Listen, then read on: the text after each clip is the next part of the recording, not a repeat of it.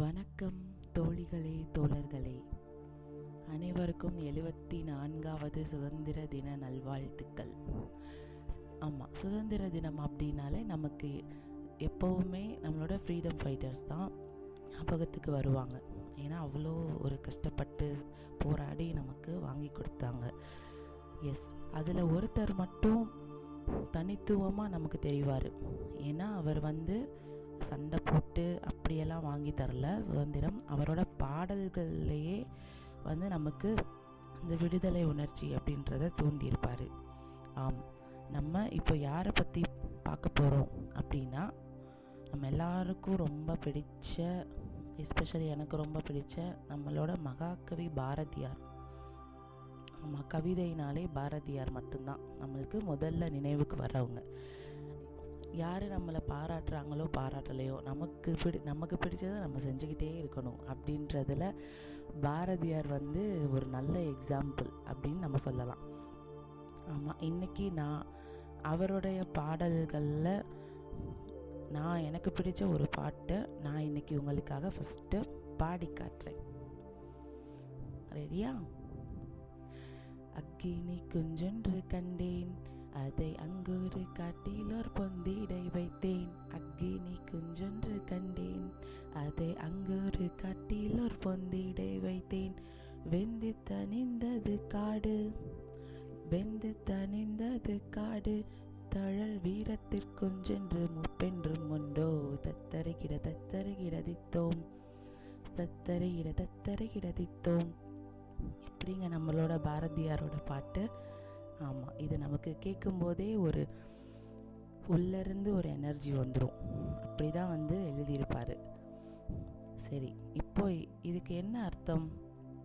அக்கினி கொஞ்சன்ற கணினி. இதை நம்ம வந்து ஒரு ரெண்டு விதமாக எடுத்துக்கலாம். இதோட அர்த்தம் முதல் அர்த்தம் அப்படின்னு பார்த்தீங்கன்னா அக்கினி அக்கினினாலே இட்ஸ் அ ஃபயர் ஒரு ஸ்பார்க் நம்மளோட உள்ளத்துலேருந்து வரக்கூடிய ஒரு நெருப்பு அப்படின்னு சொல்லி சொல்லலாம்.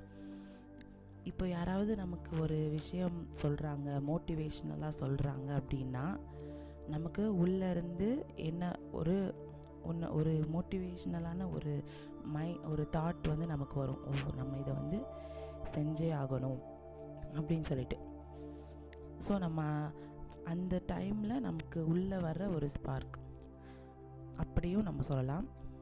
ஸோ இதுக்கு இதுக்கு வந்து இன்னொரு ஒரு எக்ஸாக்ட் மீனிங் அப்படின்னு சொல்லி பார்த்தோன்னா ஓகே நான் லைன் பை லைனாக சொல்கிறேன் ஃபஸ்ட் லைன் அக்னி கொஞ்சொன்று கண்டேன் எஸ் அக்னி அக்னினா ஃபயர் செகண்ட் அதை அங்கொரு கட்டிலோர் பொந்திடை வைத்தேன். சி பொந்து வந்து எந்த மரத்துக்கு இருக்கும் அப்படின்னா ஒரு பயன் இல்லாத ரொம்ப வயசான ஓகே இன்னும் கொஞ்ச நாள் அது வந்து உடஞ்சி அது அதுக்கு அது அதோட வாழ்க்கை வந்து முடிய போகுது. அந்த மாதிரி இருக்கிற ஒரு மரத்துக்கு தான் பொந்து அப்படின்றது வந்து இருக்குமா?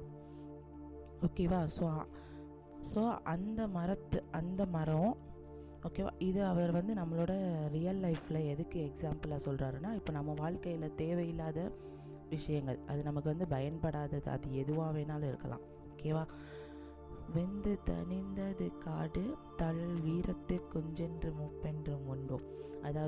அக்னி அது சிறுசோ இல்லை பெருசோ? அதை அந்த பயனில்லாத ஒரு மரத்தில் நான் போய் வச்சிருவேன். அப்படின்னா அது என்ன அர்த்தம்? அது கொஞ்ச நாளில் எரிஞ்சு வே வேஸ்டான மரம் தானே ஸோ அந்த மரம் நமக்கு தேவையில்லை. நான் வந்து அந்த மரத்தை கொளுத்துறேன் அப்படின்னு சொல்லி சொல்கிறார் ஸோ நான் பயனற்ற அதை எப்படி நம்ம ரியல் லைஃப்க்கு கம்பேர் பண்ணுறதுன்னா நம்மளோட வாழ்க்கையில் நமக்கு தேவையில்லாத விஷயங்கள் அப்படின்னு சொல்லிட்டு இருக்கும்ல? ஸோ அதை வந்து நம்மளோட எண்ண எண்ணங்களில் வச்சுக்கக்கூடாது அதை வந்து அரிச்சிடணும் அப்படின்னு சொல்லிட்டு அழகாக சொல்கிறாரு நம்மளோட மகாகவி பாரதியார்.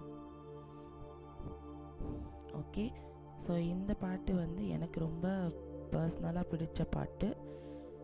ஸோ அது நான் உங்களுக்கு ஷேர் பண்ணேன்.